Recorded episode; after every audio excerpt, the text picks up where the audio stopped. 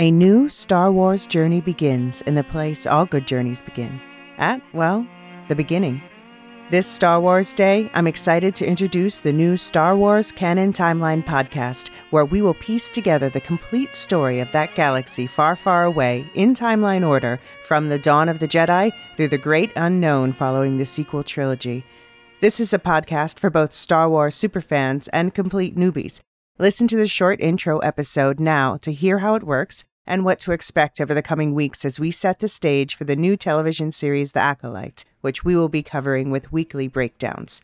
Subscribe to the Star Wars Canon Timeline podcast wherever you listen to take part in one of the most epic and expansive stories ever told, following all the twists and turns from start to finish. May the 4th be with you all, all month and beyond.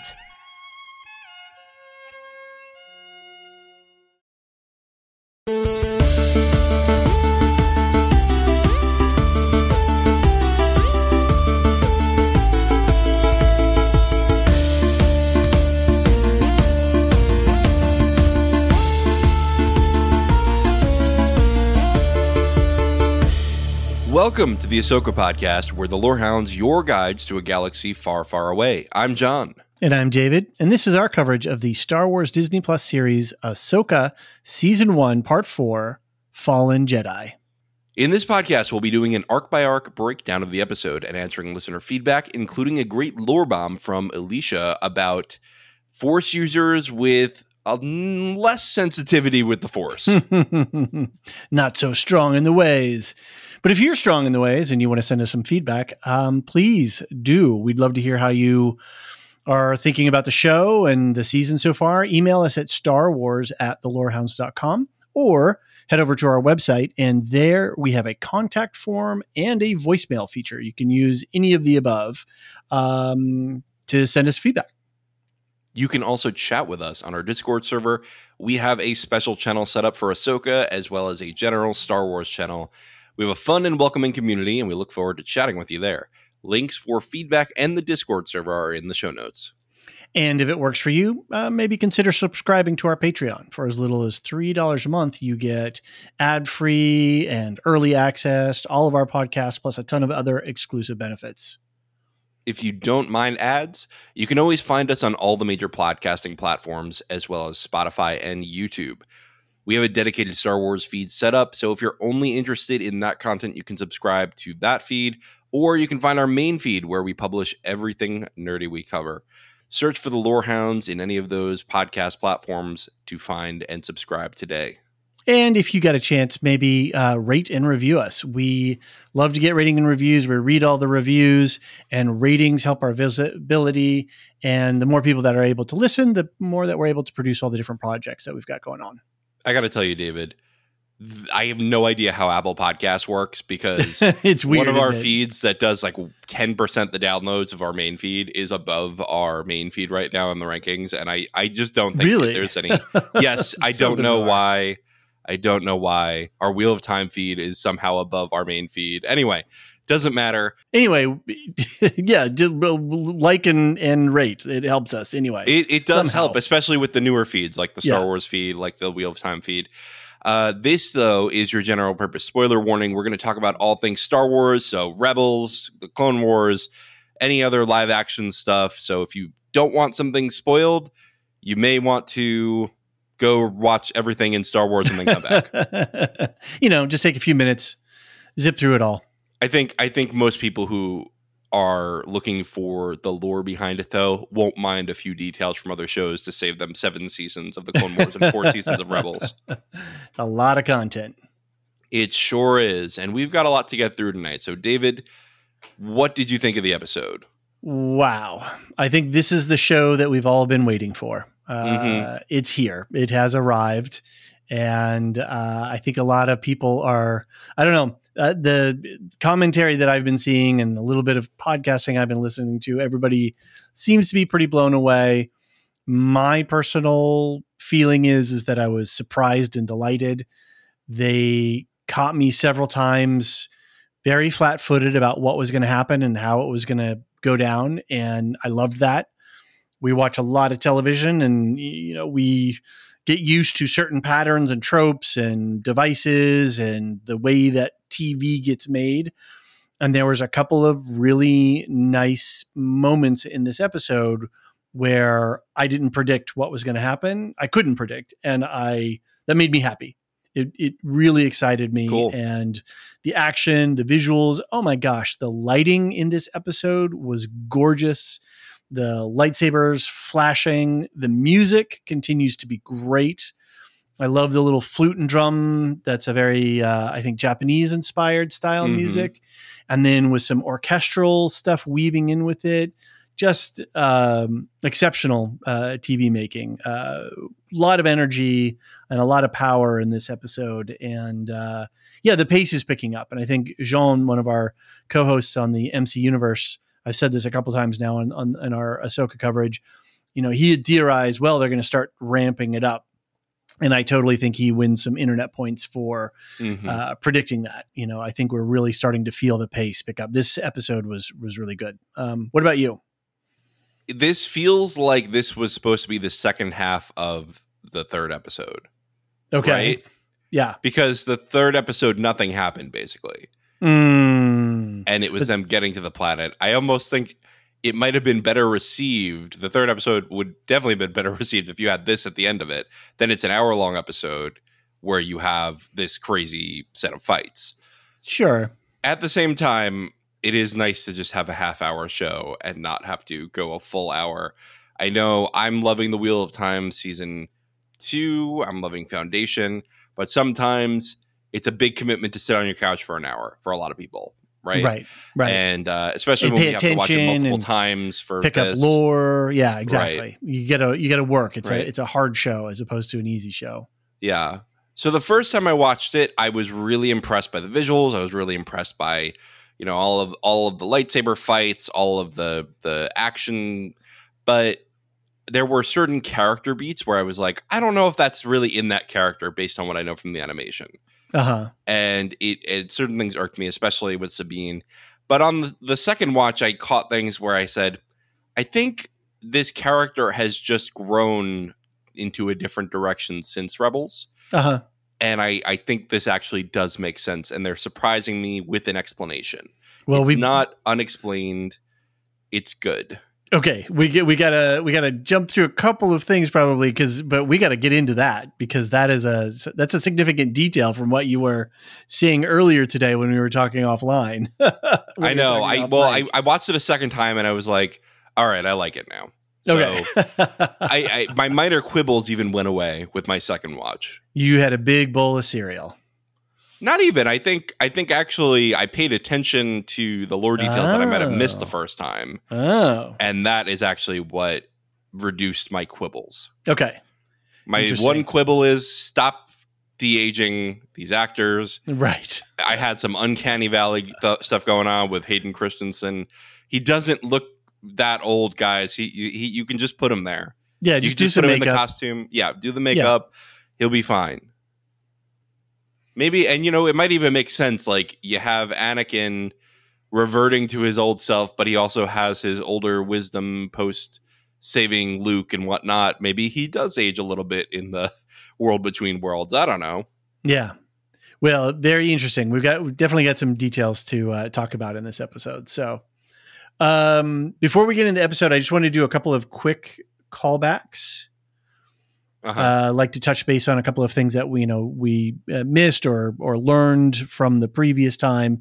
And there was one thing I believe it was in episode one that we might have missed a little bit, and some people were talking about this. Baylan was uh, standing at the henge and looking up into the sky, and then there was a shadow of a Purrgil in the clouds passing oh, by. cool. Yeah. And that was before, you know, we it was either one or two, no, it must have been episode two before we actually saw the Purrgils. So Mm, yeah. that was a, and you know, he's standing there looking up, and the camera looks up with him, and then apparently there was a, a Purrgil up in the in the clouds there. And then this is less of a specific uh, detail, but more of a general comment. You know, one of the things that irked me last episode was Ahsoka outside the ship. Right? uh, with her helmet, with you know a fitted helmet that sort of fit her tails and stuff. And I was just like, oh, this is kind of silly. well, I, but- I think if that's her ship, she would have a fitted helmet, right? Of She'd course, she would. She's It was- outside doing repairs. Yeah, It just looked it just looked weird for me. And um, but you know the the truth is is that that's a very Ahsoka thing to do. That's a very animated thing to do, right? That Sure. that happened, I think, in multiple episodes in the animated series where you know they were outside the ship, or you know things were going on, or Ahsoka just being a total badass. don't watch And- the the arc where they go underwater and fight. Just Okay, so it. yeah, there you go. Right, it Don't all it. fits within that. So these little nods and these little pulls from the animated series, and you don't have to have seen animated stuff to get that, but that's what the vibe is that they're transmitting. So Mhm. yeah, yeah, that's fair enough.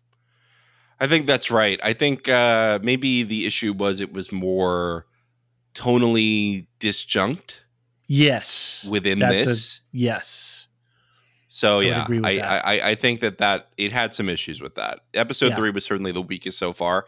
Episode four, I think, may be the strongest so far. So let's hope that, it keeps going up. I don't know that I would typify it as weak though. It's the quiet before the big action. And so Yeah. when the big action Yeah. does, you're not you haven't overloaded your senses and your sensibilities. And so you just have to keep ramping it up.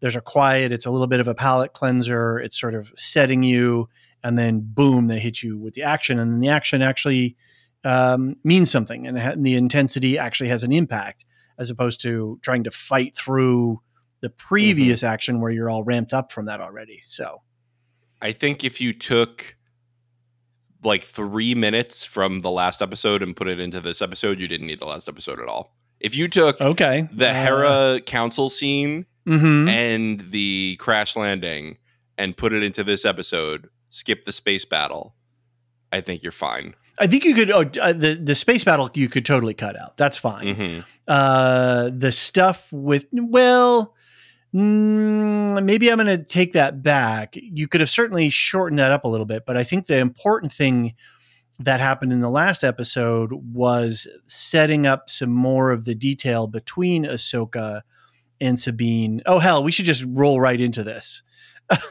Sure. we're we're we're into it now. Um, so let's just skip our production notes. We'll, we can talk about those later. It doesn't really matter. Uh, with one of the arcs that we're going to talk about is the bad guys and their plan. Another one is Sabine and Ahsoka. We've got some forest fights that we want to cover. We've got to talk about the Baylan versus Ahsoka fight. We've definitely got to talk about Hera and Te- and Teva, and um, I think that will do it for for this episode. So, We're, we're not some- going to talk about snips. oh, snips, are we going We to? got we got to talk about snips at the very end. Did you put that? Oh, Yeah, Hayden's Hayden's little appearance. Oh, And right, right, yeah. By yeah, the yeah. way, we had gone the- back and forth on whether we should call the prep series snips because we were like, is that too deep a cut? Is that Right. something only the animated people are going to know? Well, aren't you glad we didn't now? Because now people are going to be like snips. Snips. They're gonna we're gonna get that SEO so hard when people Google that. You're so high on SEO.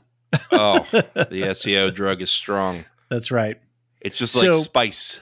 We should talk about Sabine and Ahsoka first because we're here.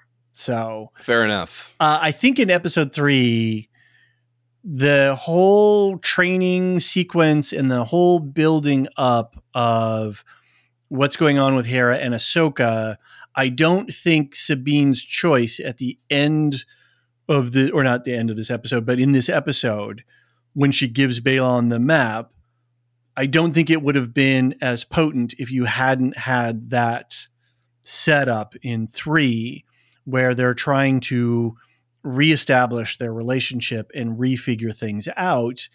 And then going into the fight scene, the sort of dogfight, you know, World War II dogfight scene, where Ahsoka needed to check her ego and put herself aside and say, oh, you know what? Sabine is actually really good with this stuff, you know, weapons and tactics and, you know, dogfighting and equipment and all of this kind of stuff.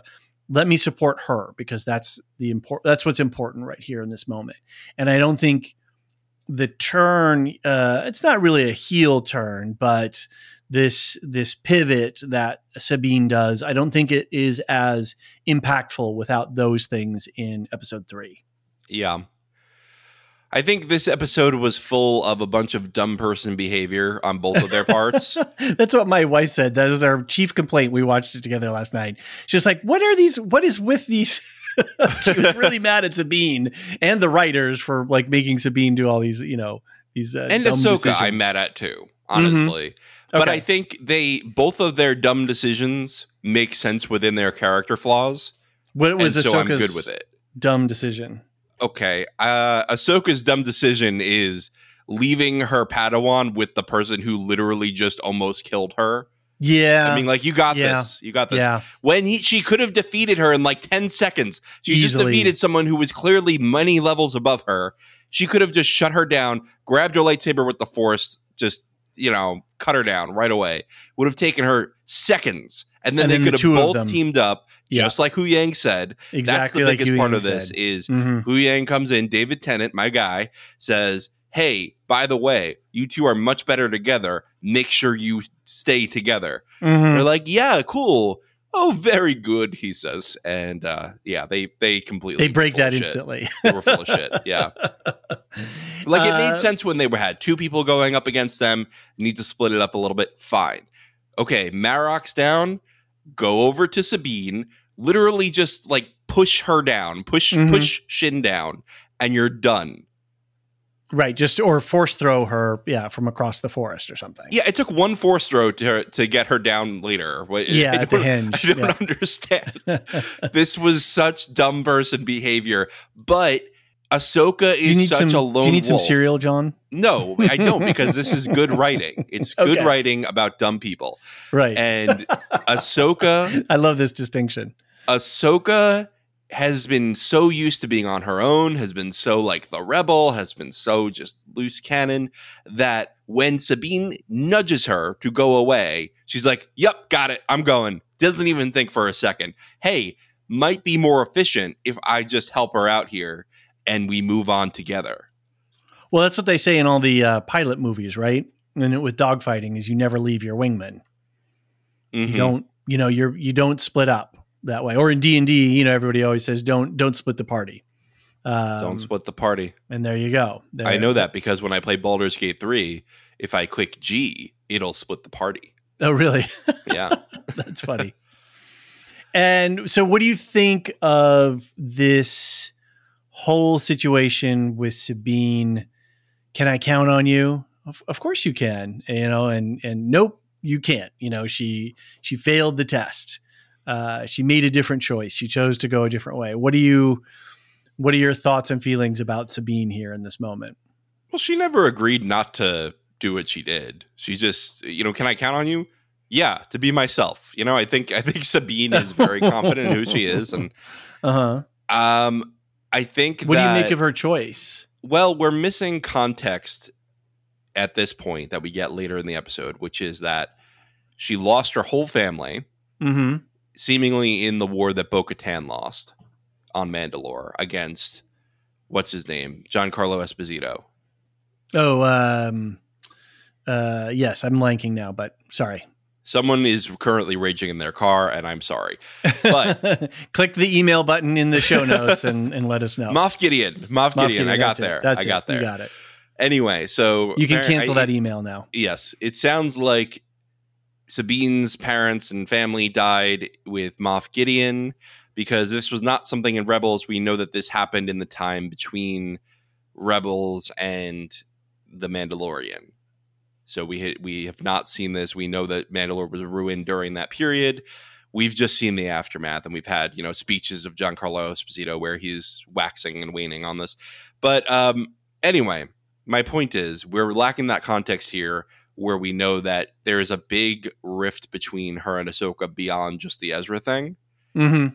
And there's this distrust of Sabine, of Ahsoka, where she's like, maybe I should follow what I think is right rather than what Ahsoka says is right. Mm, sometimes we have to do what's right regardless of our personal feelings. Where have we heard that but in other in another phrase recently? I don't recall. Is it is this a uh, this is a foundation foundation thing? Yeah, I'm crossing the streams here. Okay. Don't let your beliefs get in the way of doing what's right. Oh, good call. Good call. That is a good that is a good call. Yeah. yeah. So yeah, and and in I guess in this moment, Sabine is feeling that what is right is to find Ezra, no matter the cost. No matter the fact that you're going to Mhm. bring Thrawn back, the most dangerous of all your foes, uh, and you're going to bring him back right when the New Republic is, you know, weak at the knees, so to speak. You know that they're they're just Mhm. trying to get stood up and and get things organized, and now you're going to bring back this this major threat. Why? Because you're feeling guilty, you're feeling sad, you you you miss He's him. got attachment. Oh no, Yeah. the dreaded Jedi attachment. and Whoa. this is yes exactly this is totally the the whole thing right is is a jedi attachment uh, uh disorder the syndrome what do we i don't know we need to call it something um that yeah she when the whole point of what ezra did you know and if you haven't seen the animated series the the short of it is is that anakin sacrificed i'm not sorry anakin uh ezra sacrificed himself to save the you know the galaxy and his friends. And sabine is undoing all of that in this moment because what? Her feelings. Right. And I think I brought this up in our conversation off air earlier where I said it, it it felt a little out of character for me because Sabine is the one who saw Ezra going for the escape hatch right and going to Thrawn and giving himself up so that he could save them. right and she's the one who saw him do that and distracted the rebel so he could do it. She Right. did say, "I don't want you to do this." This was her in her head. She's thinking, "I don't want you to do this, but I know that you're doing the right thing, so I'm going to let you do it." Right And maybe, you know, you can make an argument she didn't know what would happen to Ezra. She thought he might escape and she didn't realize it would be this final of him being exiled to another galaxy. But I don't know, it does feel very different from that character at the end of Rebels. And I think the best explanation is what we get later. Okay, she lost her whole family.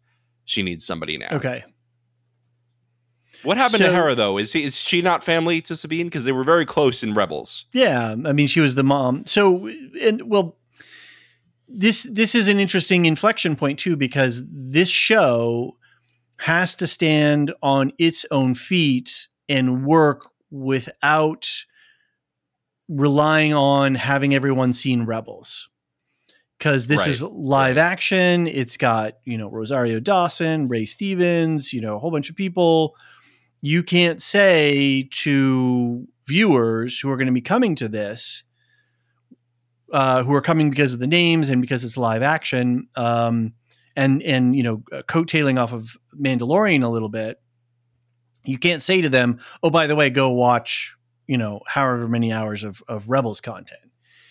This show has to to work here. So you know i think you're right that the the line about losing her family ate at something with her but it was such a short line that it Mhm. almost doesn't have uh, as much impact as it should have for this but i don't know how else you kind of set that up hmm Well, again, that Um, that's not in Rebels, but we do meet her family in Rebel Rebels. Mhm. Uh, I guess if I'm going to argue against myself on the Hera point, is at this point because the comms were down, she has no idea that Hera was coming for her. She might feel abandoned Right. by Hera too. right So and I she just think- lost her and- and- master right? She thinks who- she's lost Who's her Zeb? master. Where's Zeb? Rather, right Uh, he's just MIA. I don't know why they brought him into the Mandalorian just to not have him here. I'm So- sure he'll show up by the end of the se- season. I'll be very confused if he doesn't. can we just segue really quickly on that Yes.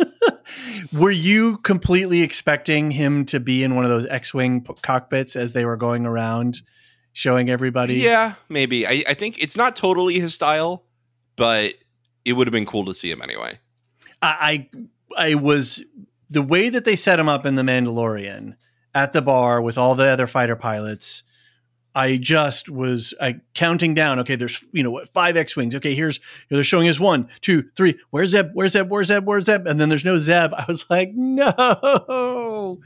Well, That we were a- all really it was a- waiting for Teva, so yeah, that was the one that we were all clamoring for. That's right. That's right.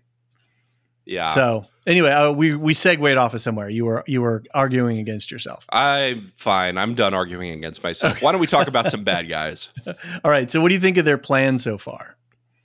Well, your map MacGuffin is back, so sorry. It is. I was surprised by that. I thought they were just going to be done with it, but no, it actually figured pretty prominently in here. Yeah.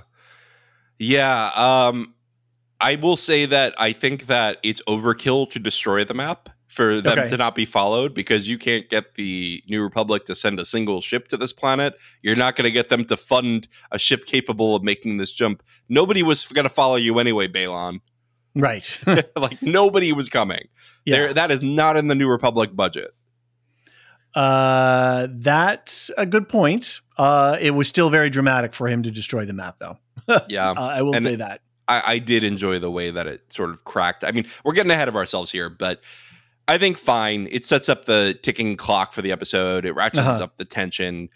Uh, you know, you have this smug look on Morgan's face the whole time that just made me want her to fail the whole time. She was really good at playing a villain because I was like, oh my God, I hate you. Every time I saw her, that smug smile, a smirk yeah. on her face, I was like, oh, I want Ahsoka to smack that off your face right now.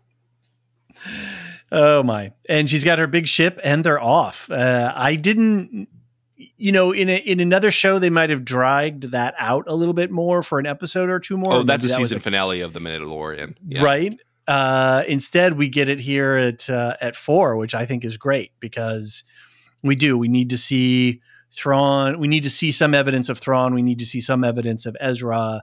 I think that's smart television making is to not mm-hmm. withhold it for so long. Yeah, I mean, it took us a full season to get Grogu a freaking piece of chainmail, so um, it's fine. It's fine. Well, we got the uh, you know in the Mandalorian, we got a lot. I mean, they went straight to Mandalore in season. Yeah, three. I know they they did pick it up in season three. Yeah, which was good. Uh, so yeah, their plan worked, and uh, there's no one, no way for anybody to follow them. So, and and Huyang is just there by himself. Hera, nobody's got any way to to get there. So the action is cut off. So that's going to be an interesting plot uh, device in that our heroes are now scattered. Ahsoka's in the world be uh, mm-hmm. in you know the between, and Sabine is is off. So yeah, that's that's a really interesting setup. They really put themselves into a corner, and I have no idea how they're going to get out of it. Yes, I, I think that's right. I mean, I, I think they need to bring Thrawn back. That's their whole goal. So right. at some point, they're going to come back, and Ahsoka's going to be like, "All right, let me at him." And that is just going to be what it's. She's not dead. She's not dead. She's not no, going to die in her titular series. what uh, What do you think is uh, Baylan's motivations here? He keeps I hinting at this greater power, this greater good. You got to destroy to create uh, stuff. What do you have any sense of what it is? I don't. Yeah, I mean, it, I'm not totally sure, but he does seem to have some. Okay, the Jedi created the monster that is Anakin Skywalker. Mm-hmm. Maybe it's time for a new way. Maybe there was, in his eyes, less suffering under the Empire. You know, we do know that the general population of the Empire did not really know all of the atrocities that the Empire was doing. The question is, how involved was Baylan during the Imperial reign? I feel like if he was very involved, he probably would have shown up in previous media. Mm. But I think he was probably a mercenary, someone, you know, for hire. He was doing the Bad Batch thing for, until recently when he goes, all right, um, let me let me try to put some order back in this world because all of a sudden everything in order crumbled around me. The New Republic's doing a crappy job, which quite honestly they are doing a crappy job. They are not governing very efficiently. Mm-hmm. So I think maybe that is part of his motivation. But all speculation could be anything. So I don't know that I go with the um, the thought that he is an empire um, you know, resurgentist, uh, I guess if you want to say it, something like that. He, he's not holding out for the empire.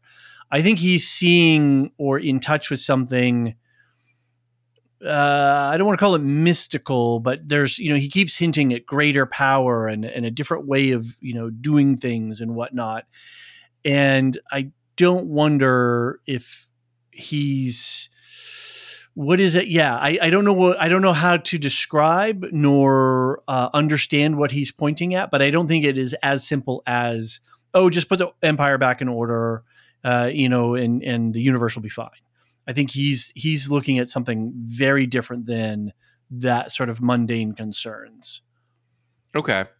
Fair enough. so Yeah, but it- what it is, I, I really don't know. I, I I'm they're really surprising me with this stuff. Same thing with uh, Marok, right? Like everybody's like, oh, who's Marok? Who's underneath the mask? Who's underneath the mask? I mean, we had a great lore uh, uh, voicemail from Elysia last week on all the speculation. Nope, he was just some you know Night Sister witchy magic. Uh, so they're doing a great job of misdirecting us at different things and I really like the idea that Baylan is in a Thanosian kind of way, if I can say it that way. Sure. Um, that there's something bigger and greater that there's some larger operating principle that he has um, uh, his attention on, and they haven't given us enough information about that yet to really speculate. Right. Yeah. And I will say, what a loss of Ray Stevenson because my he God. is Oh my god! excellent in the show. Every line is just dripping with contempt. It's so, it's just so good. Like the delivery is just so good. Every line they give him, he just milks every drop out of it and not in a way that feels like overacting, but in a No. way that feels like someone who truly has lost faith in whatever his original cause was and Mhm. is just doing what he needs to do now. Mm. It's his physicality, his um, the looks in his eyes, the way he fights, his fighting style. All of it is exceptional, and it's such a loss for for us as a you know a, a fans of his acting and all of the different things that he is, was yet to do uh, in his Right. acting career. Would have loved to see more of him in Incredible. this series and more. yeah, Yeah. Right. Should we talk about some forest fights? Is that like forest fires? Do you fight forest fires Fights- with Smokey fights the in the Bear and Huyang? Yep. Huyang was doing some rock'em sock'em robots there. I liked that. I really liked the moment where Sabine goes, you know, oh, your idiot robot is destroying is a ship is is messing up. Uh, Ahsoka's like, uh, he wouldn't do that. Let's go. Right. You know, she just immediately knows something's wrong. Yeah. You know, that's not in Huyang's personality. If if if this droid has one, I guess he does. And anyway, the, that is a great way to kick off that fight. I I really like that. Then Ahsoka v Marrok was very cool. We got the spinny lightsaber for the Inquisitors. They do whenever the Inquisitors use the spinny lightsaber things, does it ever work out well for them? It always seems to Well, they could use it as a helicopter in Rebels. Yeah. That's about the only use that the spinny lightsaber I think. I think it does work for their main job, which is to find basically children who can force use. I almost said channel because we're doing the Wheel of Time. Children Right. who can use the Force, uh, and just kind of just destroy them, and nobody can fight against them because they have this wall of lightsaber uh, against Okay. them. I But, think it does uh, work for most of their gigs. When they find older Jedi, again, I think it works against the less experienced ones. I think it, it works against the weaker ones. It does not work against Ahsoka. No, she just walks right through it. And uh, it- you know, interesting callback too to I believe episode two when she's fighting him in the on the Corellian shipyards, and he jumps up onto the ramp of the shuttle when Hati comes to get him, and he calls his lightsaber back, and she just sort of, you know. Twists her body ever so slightly as it comes Mhm, spinning back yeah. and, and goes over her shoulder. And that is a perfect pairing with her just sidestepping him in this moment and you know uh, giving him that fatal blow so Mhm. nicely done what was Marrok? was he just uh night magic night sister witchy magic Maybe that's a good question. I, I don't know if it will ever get a satisfying explanation, but I do need to call out some more dumb person behavior here, which Okay. is that go ahead. Oh well i was going to say with Marrok too the gas that escaped him the way that those little particles and everything flowed out of him looked or or gave me a lot of visual reminder to the way that uh, Morgan's hologram communicator, visual communicator thing Uh-huh. worked. So it which was that- very cool. That was a very cool effect with the the Right. communicator. And so whether it was just the way that the animation is working, but it's it it at at a minimum, at a middle ground, it's visually consistent with her Night Sister magic and and all of her technology. And going even a bit further, you could say, okay, well, there's not that he's a hologram, but that this is part and parcel of of how she operates and what she's doing. And mm-hmm. yeah, he was totally a kind of uh, ghost. And there's oh another callback. Didn't um, in one of our feedbacks last month. I won't spoil it, but I believe Alan W. wrote in and he was talking about the Knights of the Old Republic. And when Darth Sion, when you defeat Darth Sion, something similar happens. It was that he let go of the force Right. and his body kind of crumbled. is this spoilery? I mean, I don't I don't know. I don't think anyone's playing Knights of the Old Republic 2 anytime soon. Okay, sorry if we spoiled the, game. The for you. second one is not very is not nearly as popular as the first one. First one, okay, fair enough. So anyway, just an interesting thing that you know Marrok was you know um, this this dust monster in a suit. Yeah, I, I think so. I do now need to call out the dumb person behavior that I observed here, which is that we have Ahsoka who literally in the novelization and in the uh, Tales of the Jedi episode defeated a fully armed Inquisitor without using a lightsaber. And yet and yet she toys with here. this guy. She takes her time doing her cool person walk. She really ta- she really just milks this interaction instead of going right for the kill and getting him done. When her Padawan is struggling for her life, right. steps away with someone who literally just landed a nearly fatal blow on her. What is wrong with Ahsoka? Why can't she just not be a cool kid for one minute and just do the job? I it, it was it was not it was not a good decision, and and Mhm. I think throughout the episode she does not great. She makes not great decisions. Right. Um, it really, you know, I hadn't thought about it before, you know, and you were talking about it at the top of the episode and, and talking about it a little bit more here. I'm just going to pour myself a bowl of cereal and, and ignore this fact because No, it I- is. Again. I I think that it's not it's not unreasonable for this character. Right. It's just stupid of them. right. Right. Yeah. Yeah. Yeah. It's, it is a, it is a dumb tactical decision. Yeah. And I think I think uh, Sabine makes a dumb tactical decision later when she could have just shot at Baylan when he's about to strike Ahsoka off the, the cliff. oh, he would have slapped that right away from her. He would have, but then that would have given Ahsoka a moment to either scramble out of the way or uh, attack him from the other direction. Right? It was a, you know as a distraction. So yeah, so there are a lot of dumb tactical decisions overall in here. Mhm. You know, if she had just you know distracted you know him, yeah, he would have swatted it away, but that would have given Ahsoka a moment to you know scramble out of the way or reattack him. It's not until he turns and walks towards Sabine that she starts blasting at him. And I love the way that he parries these things. He is not, he's just like, it's effortless. it is. And I'm Mhm. just doing simple movements up, down, left, right, you know, very simple. I don't need to be flashy. Uh, I'm very efficient in my. Yeah. in my well, wielding. And if he wanted to, he could totally deflect that back at her. He clearly has Sure. the skill to do that. I don't think Shin has that kind of precision, but I Mhm. think that he does. And if he wanted to kill Sabine there, he could. So we should jump back really quick back to our force fights and talk uh, quickly about Sabine and uh, Hati. Uh, is this more uh, uh, part two of their meet cute? Part two of their meet cute. Yeah, and one thing I'll note here is that she wins, Sabine wins by being a Mandalorian fighter. Yes. instead of forcing herself to be in the Jedi stuff. My favorite part, of course, was the fake out. I'm going to use the Force. No, I'm going to close my fist and use a Mandalorian technique. That's every. It seems to be a lot of folks are enjoy, enjoyed that particular uh, ruse de guerre, as the one might say. Yeah, you have no power. Power. She's so she's so whiny, but also I I do think that they keep portraying her as this person who likely was found in a dire situation by Baylan mm-hmm. Right. and was rescued up. from some terrible situation. right. And she thinks that holding on to power is the only way you keep yourself safe. Not an unreasonable character motivation, right? I, I Yeah. think that that's good writing. That's that's keeping someone believable, keeping someone. I I think as a trope that we've seen many times, but a good one. Yeah.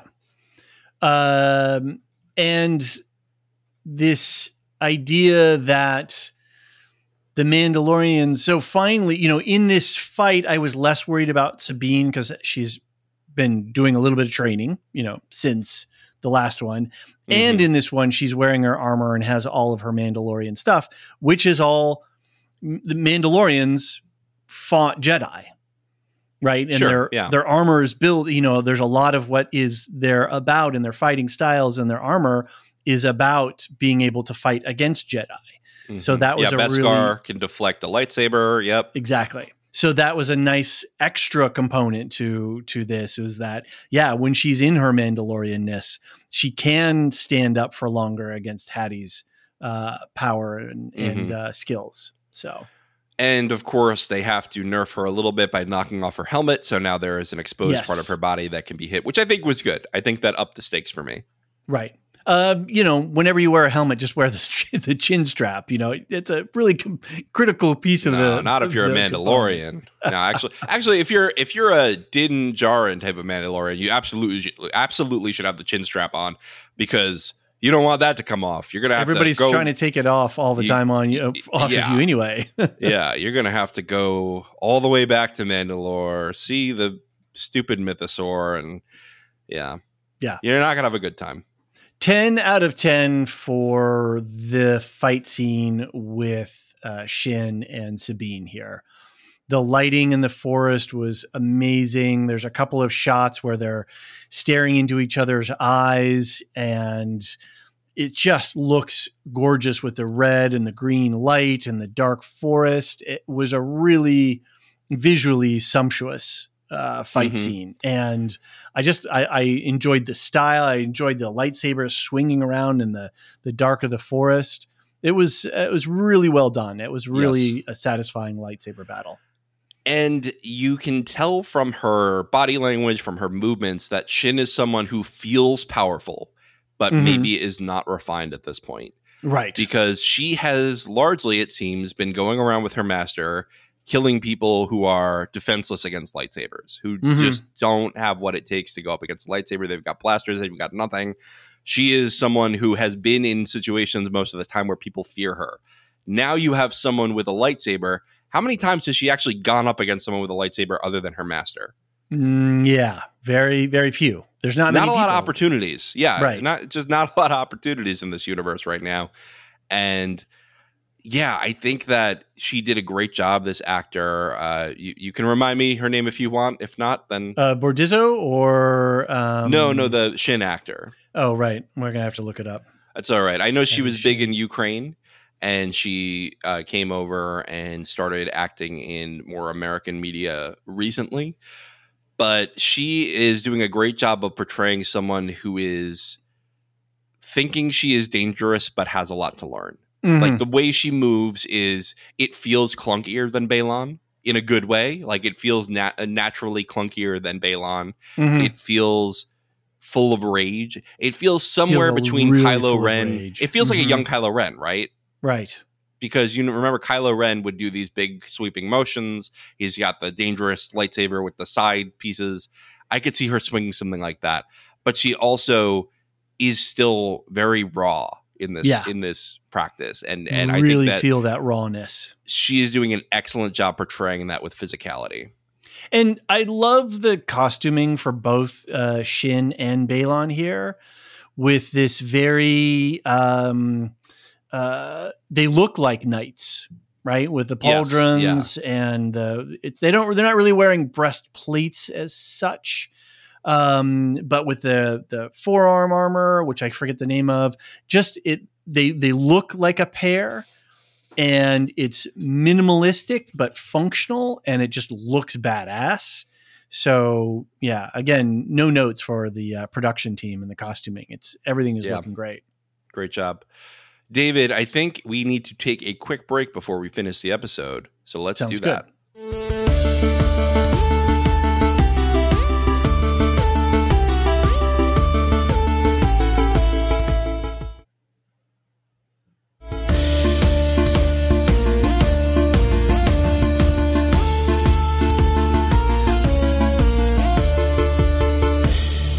And we're back.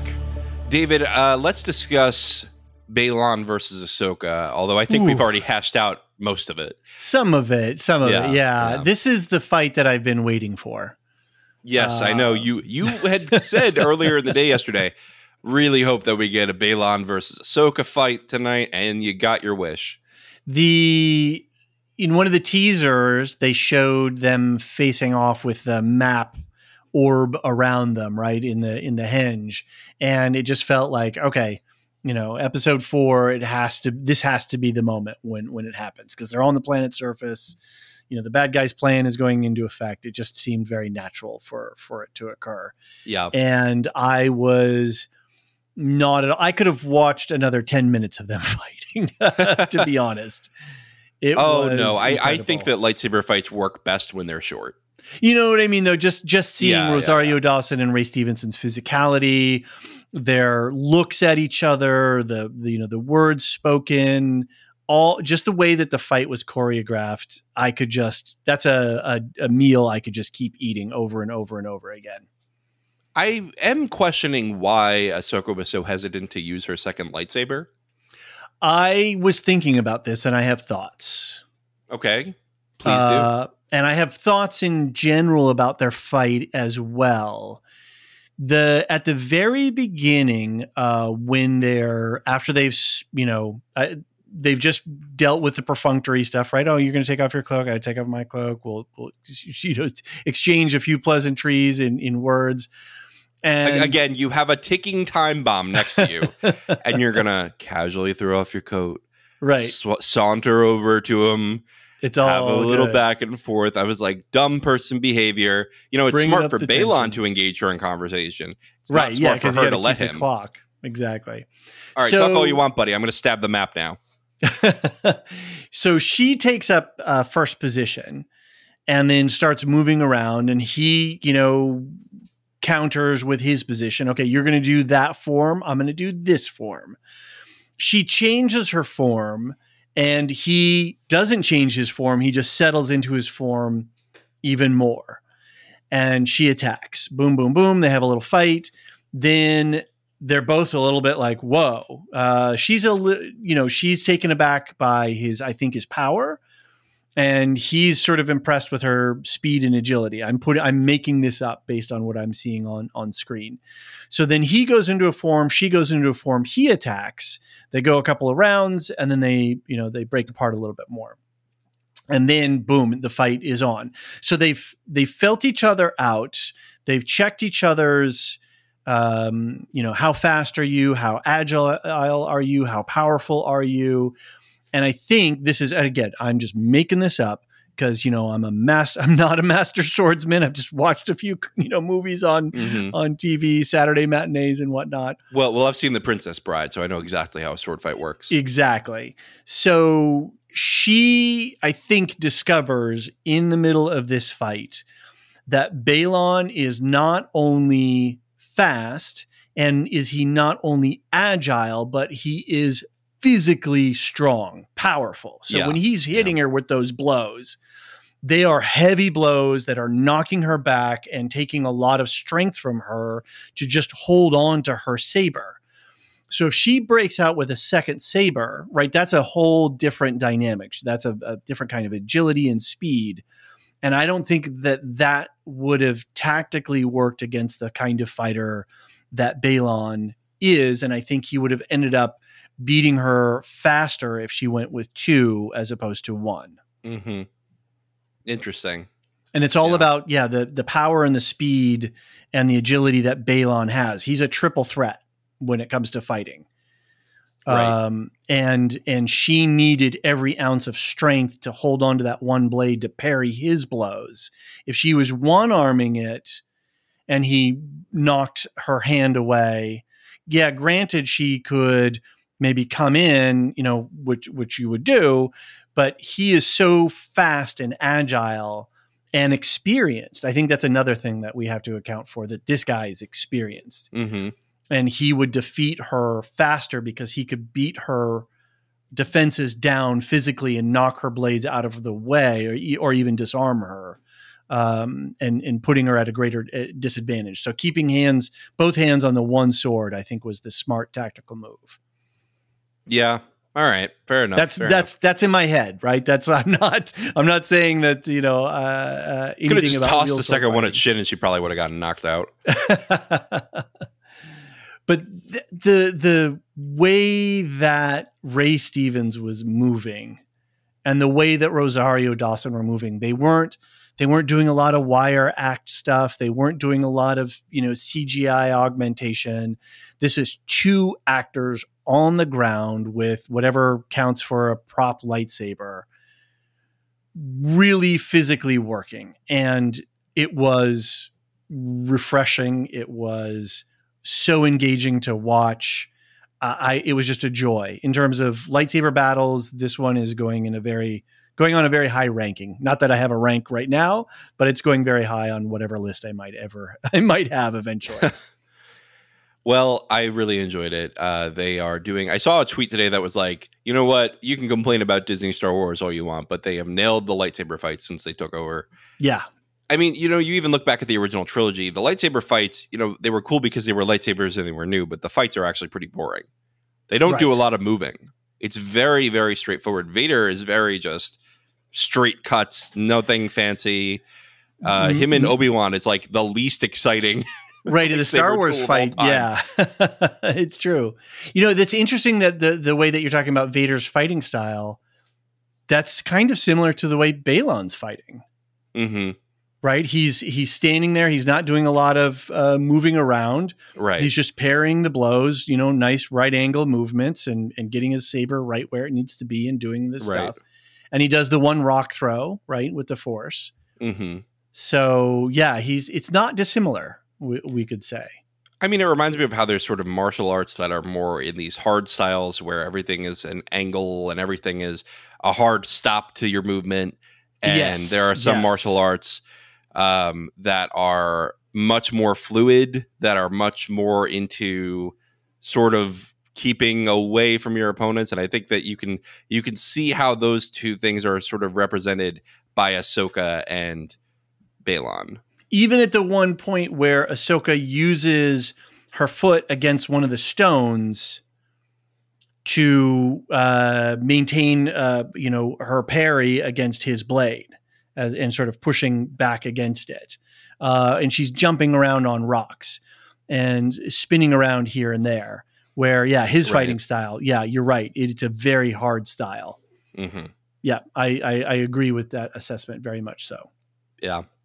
And I think that's what was exciting about the fight in itself was that you had these two masters, two people who are at the top of their game. And it sort of goes back to the old style movies where like, oh, I'm from this school, and oh yeah, I'm from that school, and okay, let's check it out. call up Who's- Bruce Lee. Yep. Right. Yep. Let's You'll go. Be fine. So Yep. All right. Well, great fight. I think we can move on to Hera and Teva.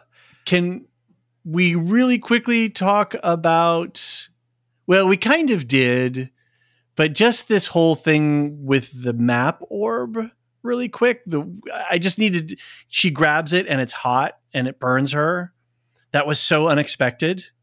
Okay. And- yeah. Yeah. I, I thought that was just a really cool touch, and it and it's what actually um, debilitated her slightly uh, in her right. fight. Right. So Also, then- does do you not drop a hot object, Ahsoka? Do you not have reflexes? I don't. I don't understand. Maybe it's like okay, well, I don't want to drop it, but I mean, couldn't you? She wants to destroy it, right? Like she doesn't need to save this thing in her eyes. Sabine wants to save it.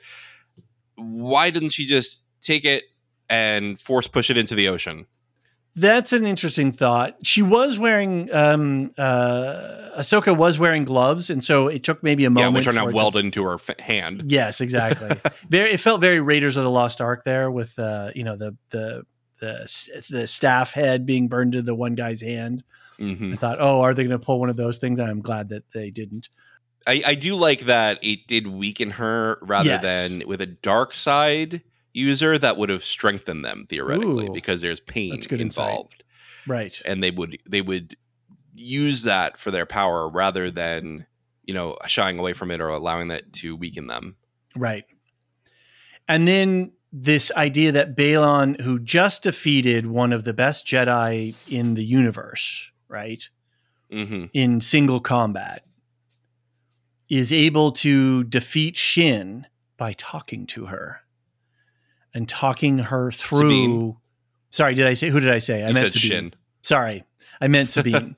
Talking Sabine through the logic, he's like, "Look, you know, you what you want is what I want."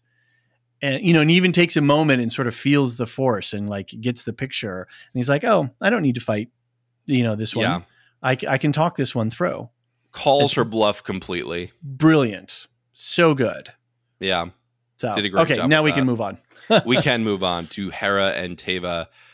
You know, Take your kid to work day. Sorry. yeah, you know, can we just dumb person behavior alert? And you are going to instead of getting a babysitter, you are going to bring your son into a war zone where your ship could very easily be blown up. Craziness. What? What? And then they give him. I will say this was the biggest cringe of the episode. I've got a bad feeling, mom. Yeah, yeah. oh, not I- good. Not good. Didn't good. I say last episode that I just don't need the Jason storyline? I still I don't. don't mind Jason if it's going to be good, but this wasn't good writing. This was not It just wasn't good writing. no. Not the kid's fault. It was bad writing, and again, stupid person behavior by by Hera. Don't bring your kid to your war job. and is Chopper the war criminal now uh, the babysitter? He's Uncle Chappie. He's Uncle Choppy, I guess. Right. Yeah. So uh, General Syndulla, um, I guess rebelling. You know, rebel's gonna rebel. Yeah, I mean, again, a little bit of uh, winking at the camera. Once a rebel, always a, Always rebel, a rebel. right? Remember, we did that show where everyone was a rebel. Anyway, um, or, or even to Rogue One, uh, where uh, what's her name? I'm blanking her name now. Um, says uh, I'm a you know I, I'm a rebel, so I'm rebelling or whatever. I forget the line off the top of my head. yeah. Which So- you know what, I I did like some of the dialogue. Well, when you're a general, you can disobey orders too. that was pretty good. You know, they, she had some good one-liners. I do like that Hera showed up anyway. I think that's very much in her character. yeah, I thought it was kind of silly to see. Wow, look how much power that ship's emitting. Let's go closer to it. right. Let's keep flying directly in front of it. Yeah, like Instead almost through the ring. I did not understand that. Um, yeah, that that was kind of silly to me. I didn't think that that was very tactical of Hera, who is known to be a very good tactician in in the It's sky, true. especially. it's true. But it was cool to see the ghost flying with some X-wings, though. yes, it was. Of course, six X wings to take down the biggest ship known to whatever space kind because Well, they're, they're not humans. Nobody, nobody knew, right? Because uh, they didn't have communications and they didn't send out any Right. scouting or anything Right. like that. So, you know, fair enough. But yeah, just don't fly into a, a hyperspace ring ship in, you know, directly as it's powering up. So, Right. Well, and you also have. I did enjoy the inclusion of Teva. I know it's not like a guest star I was clamoring for, but he is someone who has gone a little bit rogue before to help Mando, right. and I think it's in his character. I think Hera would know the people to ask to help her on this, and Teva's one of them. And this is a direct connectivity, uh, connective tissue between the Mandalorian and uh, Ahsoka. Whereas, you know, we got Zeb, um, uh, most notably, I think, last season in The Mandalorian to cross connect the, Yeah. the two shows. So Yeah, I really hope we see Zeb by the end of the season. maybe it would be a big shame if he didn't. Yeah, maybe he comes in later. That's a good thing. And I think it's an interesting place that they've put the characters. So Hera's showing up here. Uh, who's here? Well, Ahsoka's not here. Sabine's not here. The bad guys aren't here. It's only um, Huyang and uh, the uh, Fulcrum, uh, the T6, um, uh, Ahsoka's T6 shuttle hmm and he's got the information on at least what the ship is capable of right he's got the technical schematics but he doesn't have any mapping information Right. Again, I, I think they're going to come back. We're probably going to have episodes where we see some drama about Hera, you know, disobeying orders on this side, and then we, you know, and also Ahsoka returning from whatever limbo she's in right now. Then on the other side, you'll see Sabine and Ezra reuniting. You'll see, you know, whatever's happening with Thrawn. I just saw somebody say in our Discord server, let's see who it was. It was Rocky Zim saying, "Wouldn't it be funny if they find Ezra and Thrawn their best friends playing sabacc or something?" Uh, That's cute. yeah, would be pretty funny. Uh, well, I mean, but so now if we take this apart here, right? Ahsoka's here, uh, Sabine and the bad guys are there, and Hera and Huyang are here. I have no idea how they're going to connect this all back together. And that's a good thing. I am very yeah. happy that I cannot yeah. see the connectivity. I could make some guesses as, as as some plot trajectories, but I really don't have any sense of what's going to happen, and that is great because that means mm-hmm. that they're telling me an interesting story that is not predictable and is yeah. going to surprise and delight me. Much like an Aes Sedai, I don't think Baylan lies. I think that he is very truthful in what he says. He just yeah, is. He doesn't evil. need to, right? It, it would so, be a waste of time and effort on his part. He knows who he sure. is. He knows what he wants. He knows where he's going. And if you get in his way, you know, right. you make a choice. You want to fight me or not? And if mm-hmm. he's going to fight you, he was saying, "Oh, very predictable. Oh, it's a shame. It didn't have to come to this." Right? Um, yeah. I, I, how inevitable. I love that yes. line. But yeah, again, dripping with contempt.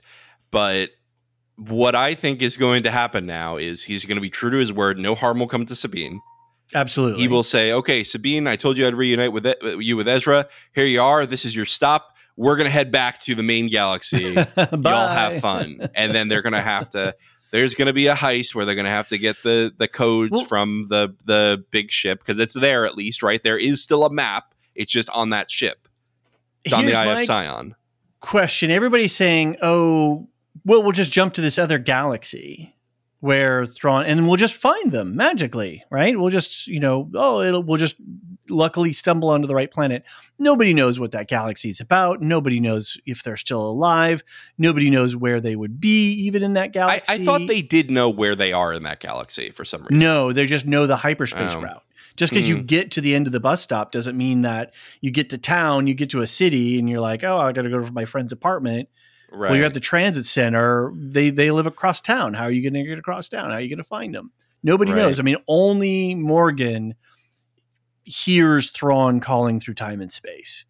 Yeah. Other than that, it's nobody nobody has any idea of what's in this other galaxy. We may need to get a little a little timey wimey with it. A little a little little forcey worsey with it. Forcey worsey. I like it. Yeah. Yeah. All right, you want to talk about your boy?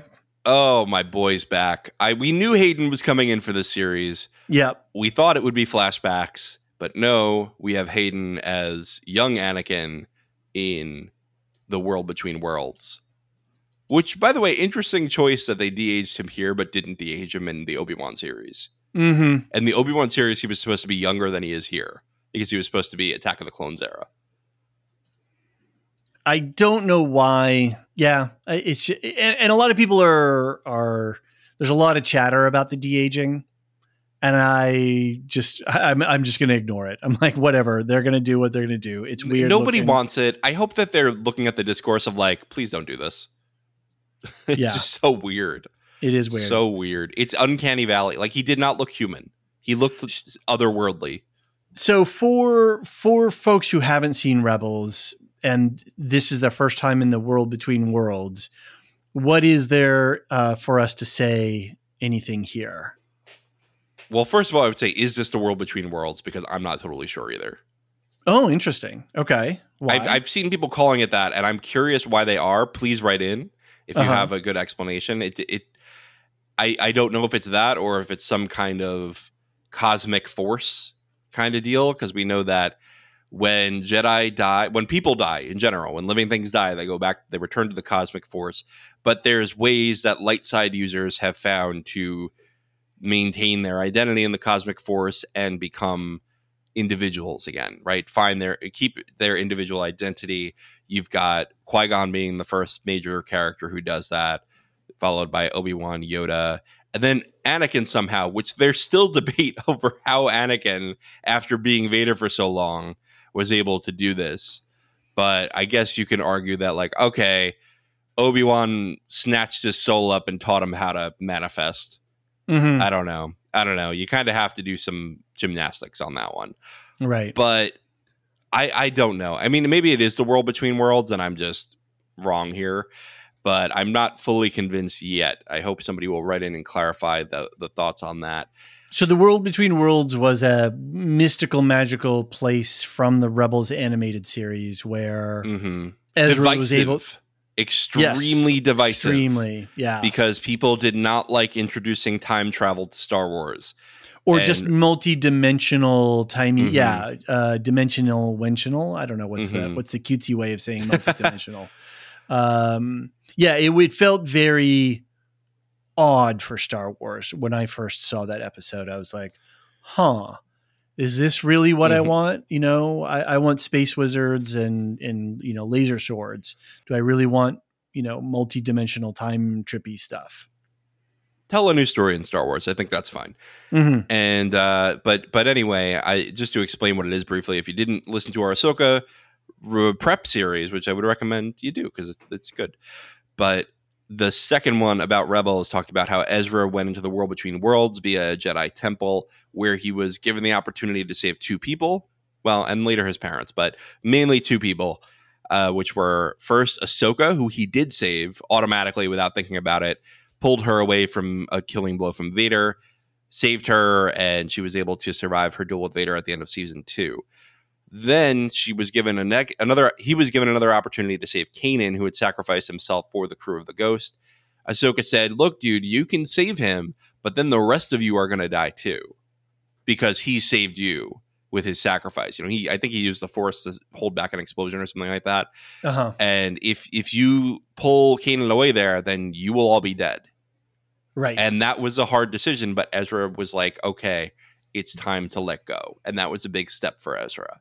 and that was what allowed him to then sacrifice himself for uh when when he took out Thrawn Right. because he could see that decision as a valid way and the thing to do in the moment. Yeah. And I mean, the character development in, in Rebels is always excellent, always just really on. And that was one of the better endings of a character, I thought, was this self sacrifice that he learned from his master. And that's why I do like his relationship with Kanan, unlike others. But I just don't like Kanan. I didn't say anything about their relationship. fair enough fair enough but yeah And so, nothing- so the question is are they bringing it back here is is anakin now going to save snips is that going to happen That's the yeah, that's a natural conclusion. And the the world between world was it was only ever in that one episode, right? Mm, it was like a few episodes but yeah that one arc Yeah, right. And so you it never before or after that we never really got any development of the of the concept of the world between worlds. no we didn't and we had uh, a different episode a different arc rather in the clone wars that was on the planet mortis which was like the force encapsulated in a planet with manifestations of it and it was trippy and that was connected to the world between worlds so we know that the world between worlds is bigger than just that jedi temple Okay. but we don't know how big it goes we don't know how to get to it we don't know how to get back other than that one jedi temple Right. So yeah, we uh we have a lot. I mean, they really left us out with uh to to dry here. They they hung us out, uh, and we have a lot. We have to wait a whole week to figure out what the heck's going to happen next. I know. I know. I can't wait to see what happens with Anakin now. This this is this is cool stuff. I I love Anakin Skywalker as a character. I Mhm. think that they, you know, George Lucas obviously Anakin butchered his dialogue, but man, in the Clone Wars he was so developed and I and I can't wait for them to bring that a little bit more into live action too. Right. I'm looking at the scene right now, and uh, it does very feel. It does very much feel like the world between worlds. It does, and I'm not I'm not opposed to it being the world between worlds. I just want to hear why it has to be that. Right. Right. I don't know if it does. I'm not convinced. She looks really happy when she turns around and sees him. Mhm. She lights up the, in a way that she has not, right? Yeah.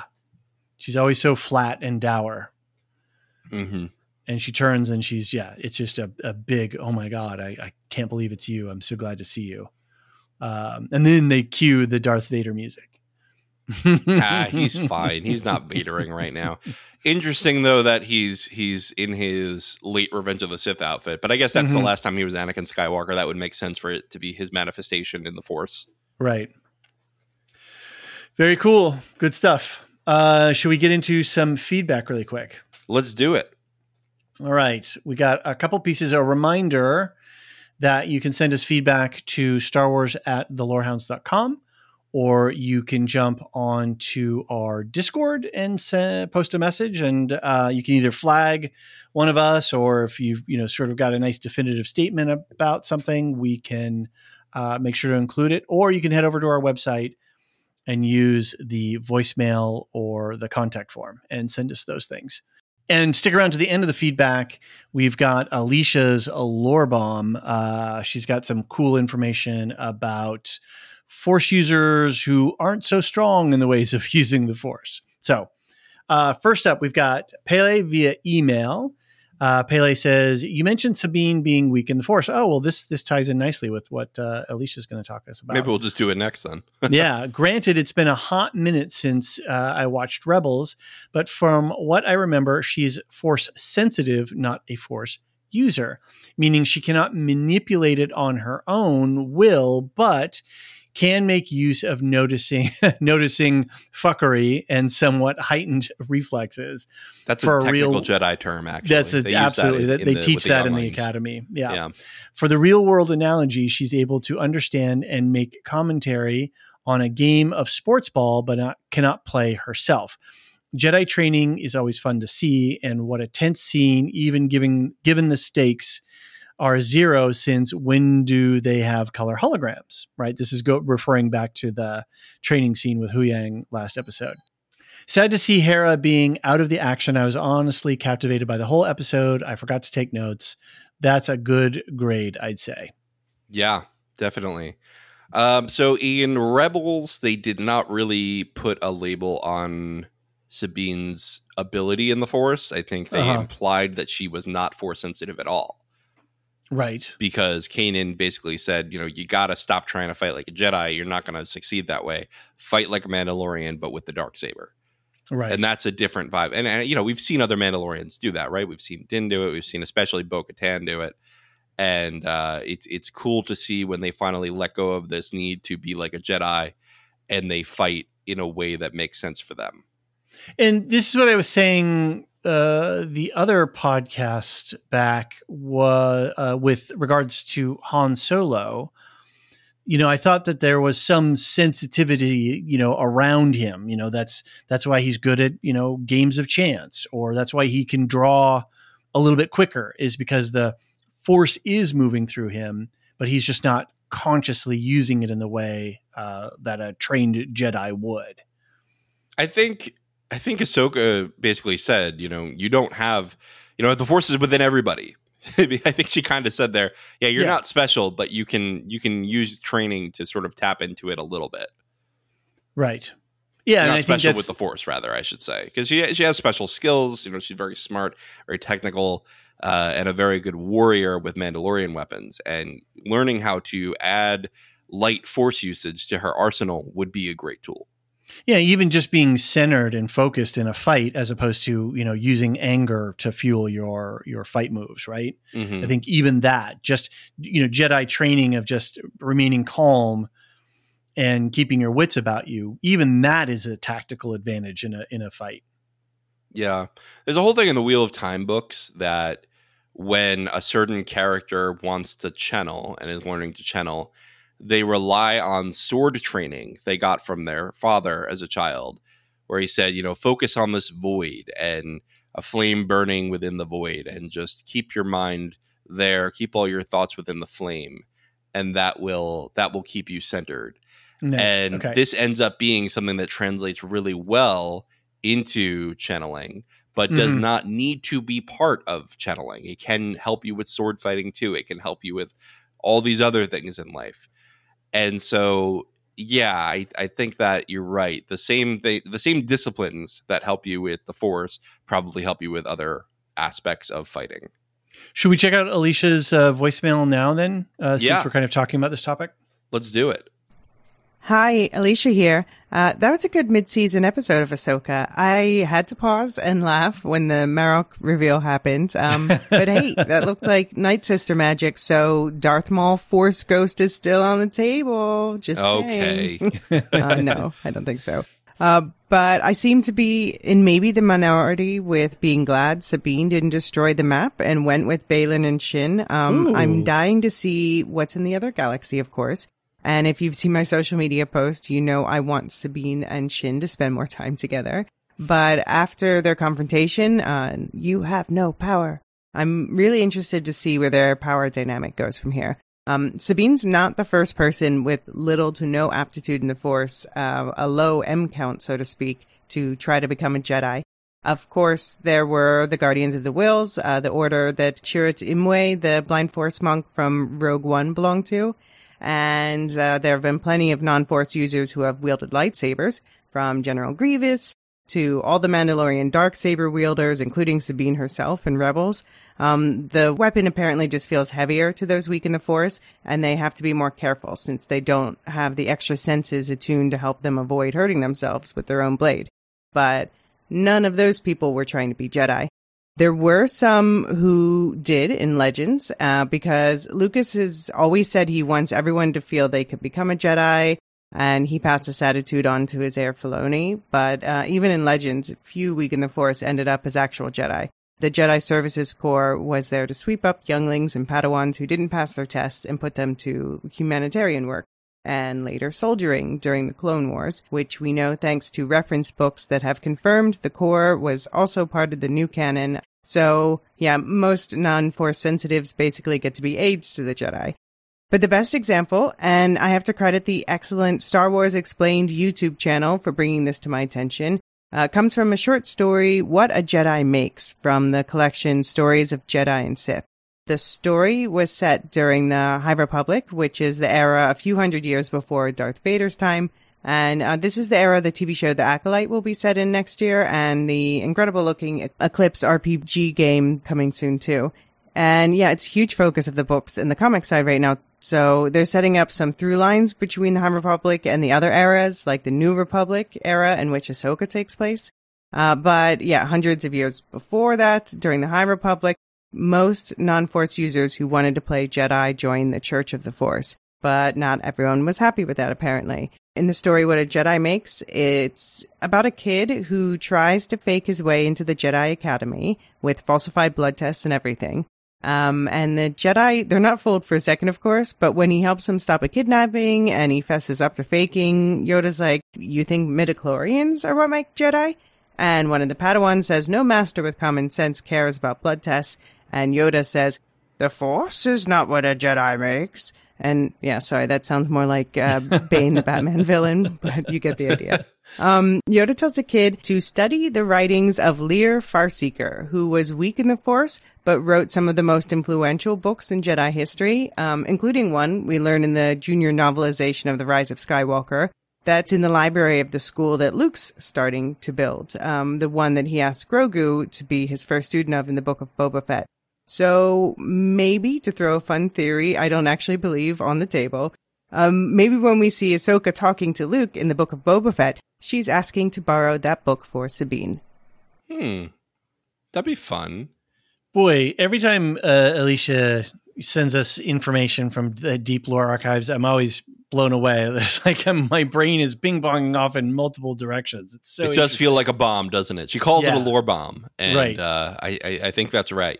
It has gone off in my head. I don't even know what to think. Uh, I, I love all these callbacks and I love all these ideas. I really am interested in both the Acolyte um, title that hopefully will come if the studios can ever. Did they finish filming on? I think they might have finished filming on it. Did actually. they? Okay, that would be great. Let's see. But yeah, I'm definitely looking for that, and I I would love to see some um, High Republic stuff going back into the future and getting the sensibility of of what Baylan is is bringing us here with the like real knights, Okay. right? Not a bunch of Yeah. robed, ponytailed, you know, um, whatever's, but mm-hmm. some some actual Arthurian style knights would be very cool. I can also, by the way, give you assurance. They did fill. They finished filming in June, so it is okay. still slated for 2024. Thankfully, interesting. We have right. something to cover. Whew. All right, we'll see. We'll see. Uh, fingers crossed. Okay, thanks, Elysia. That was amazing uh, as always, and uh, yeah, I'm totally you. psyched to to uh, see what happens in episode five as well. All right, next up is lore master Eric F, who says, "Hi guys, hi Eric. Regarding the recasting of Luke, I'd be all for it. There are actually rumors out there that fans are clamoring for Sebastian Stan, the Winter Soldier. Uh, I have attached a picture which has Sebastian Stan's face photoshopped onto Mark Hamill's from episode four, and I think the resemblance is uncanny. But I'd like to hear your guys' thoughts. Keep up the excellent work. This is the best ten bucks a month I spend. Lore Master Eric F. Hey, thanks, Eric. That was that was very kind of you, especially, and I'm glad that you're getting some value out of this. Yeah. And thank you for being a, a lore master for so long too. It yeah. really means a lot to us to have uh, the support of our patrons. So we'll give you a shout out later. It's it's really excellent to see that people stick around for a long time because it means that we're doing something right. Exactly. And uh, as far as your actual comments on the Star Wars show, uh, Sebastian Stan, I, I could see it. I think he was good as a Winter Soldier. I think he could do broody Luke. I think he could do peaceful Luke. And uh, yeah, what do you think, David? Um, I'm not opposed. Uh, I, you know, I hadn't thought about it. If you if you Google Sebastian Stan Luke, there's so many images come up right it, away. It, I mean, Eric is absolutely right. It looks exactly like Mark Hamill. It's right. almost not a difference. And I hadn't really thought about the issue until you brought it up last podcast, and I am now, I think, more open to the idea of finding you know a good actor who has the right physical you know general persona profile. And then if you support them and they're a good actor they will be able to do it and we will be satisfied and be happy. Right. And it's all about making sure that that person is set up for success.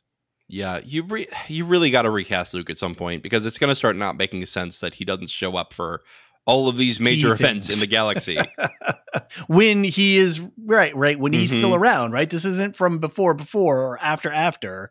This is Where, Luke where's Luke? Oh, he's right over there. He just yeah. missed him. Yeah, it's it's, yeah, he's gonna start away. feeling silly. Yeah, agreed. Mm-hmm. And please don't deep fake him. Please stop doing that. yeah, it's, just it's hire an actor. Hire an actor and pay them. Yes, exactly. All right. J Cubed on the Discord says, wanted to provide a bit of feedback on something I have heard on a couple podcasts that have conflated Zatoichi and Zatoichi. Zatoichi is the uh, lightsaber form.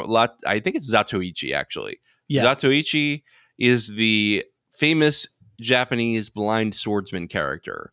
The 2003 with Beat Takeshi being among my favorite movies. They are very similar, and maybe there is some homage there but they are spelled and pronounced differently. Yeah, I, I, think that's probably right. It's probably an homage, especially you know Lucas. We know was very into the whole you know uh, martial arts comparisons and and and samurai as well. So he was he was pulling from all these influences. Yeah, and to to to then put a um, shield helmet on uh, Sabine's face so that she can't see, so that she becomes blind it's totally homage, right? It's totally connected, and I could see, see it absolutely as a as a Dave Filoni kind of thing. It's like, oh, this would be cool, right? Yeah, right.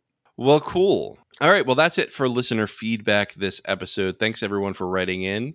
Again, you can write into Star Wars at the thelorehounds.com or head to our website or our Discord server if you want to write in. Head to the show notes for that. Speaking of show notes or show scheduling, we've got a lot going on, David. We've got our affiliates. a little too much. well, yep. We've got our affiliates uh, who are doing their thing on their feeds. We've got Properly Howard Movie Review doing their uh, remake season, which is really fun. They're talking about all these movies. You don't even have to watch them, and it's just a good time. They'll be talking about random things and joking around. You've got Steve, the stand up comedian, and Anthony, the academic, and they just really bounce off each other well. It's like hanging out with your friends, making crazy jokes. Right now, uh, after this episode, the next thing that's going to drop is The Wicker Man, which, if you've ever seen that, it's going to be hilarious to listen to. it's an insane movie where Nick Cage is just his full insane self. So I cannot wait to hear what they have to say about that one. Of course, you can check out Dune Part 1, which we were on. You can check out Robocop, The Wolfman. Already that's on their feed. So subscribe to Properly Howard Movie Review. You can find that in the show notes.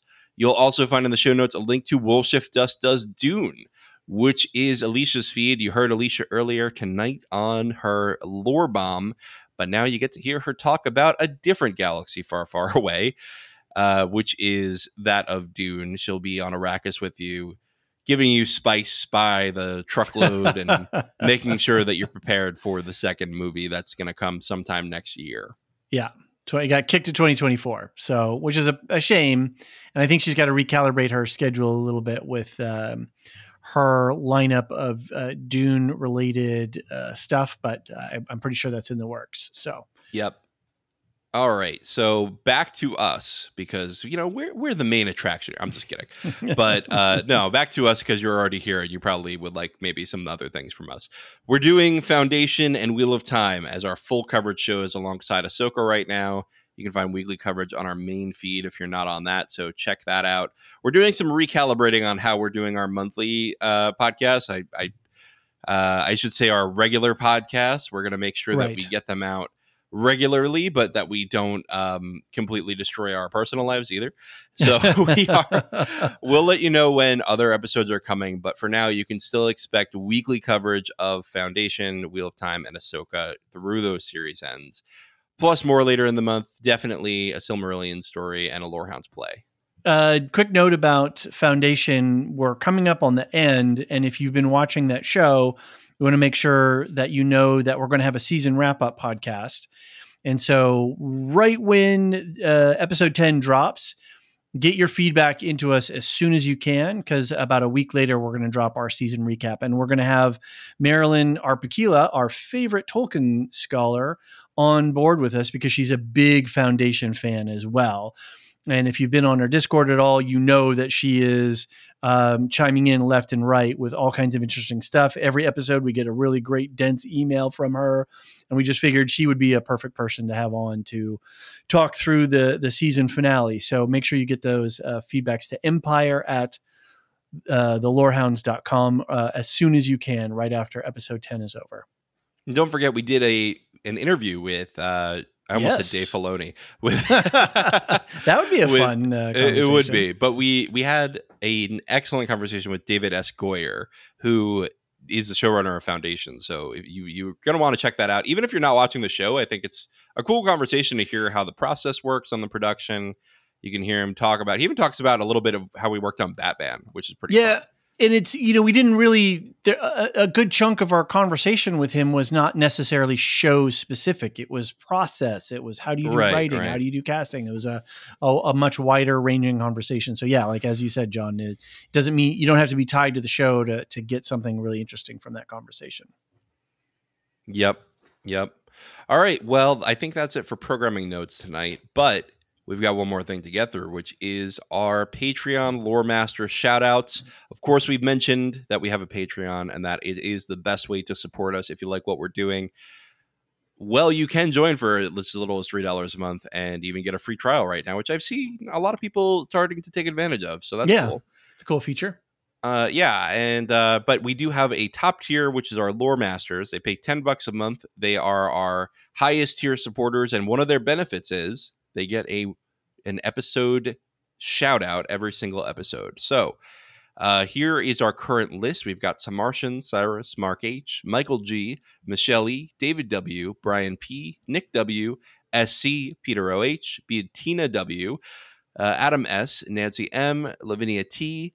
Duve71, Brian8063, Frederick H, Sarah L, Gareth C, Eric F, Matthew M, Sarah M, DJ Miwa, Andra B, Kwang Yu, Laura G, Deadeye Jedi Bob, Nathan T, Alex V, and our newest lore master just a couple hours ago, Aaron T, Yeah. who actually missed the Wheel of Time podcast because we pre-recorded that. So sorry, Aaron, but you will get a shout out here and on all our future podcasts. So Thanks, Thanks for so joining, much. Aaron. Great Yeah, to thanks, have you. Aaron. Thanks to everyone, all our patrons for helping support us, helping justify this time commitment and to talk about nerdy TV.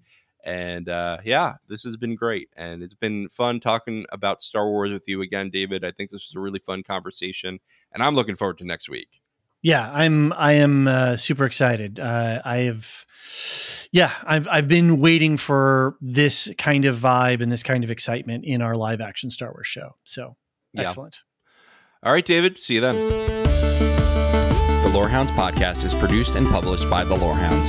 You can send questions and feedback and voicemails at thelorehounds.com slash contact. Get early and ad-free access to all Lorehounds podcasts at patreon.com slash the Lorehounds. And connect with us on Twitter at The Lorehounds. Any opinions stated are ours personally and do not reflect the opinion of or belong to any employers or other entities. Thanks for listening.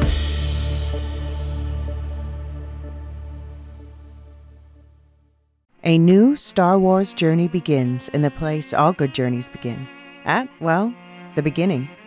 This Star Wars Day, I'm excited to introduce the new Star Wars Canon Timeline podcast, where we will piece together the complete story of that galaxy far, far away in timeline order from the dawn of the Jedi through the great unknown following the sequel trilogy. This is a podcast for both Star Wars superfans and complete newbies. Listen to the short intro episode now to hear how it works and what to expect over the coming weeks as we set the stage for the new television series The Acolyte, which we will be covering with weekly breakdowns. Subscribe to the Star Wars Canon Timeline podcast wherever you listen to take part in one of the most epic and expansive stories ever told, following all the twists and turns from start to finish. May the 4th be with you all, all month and beyond.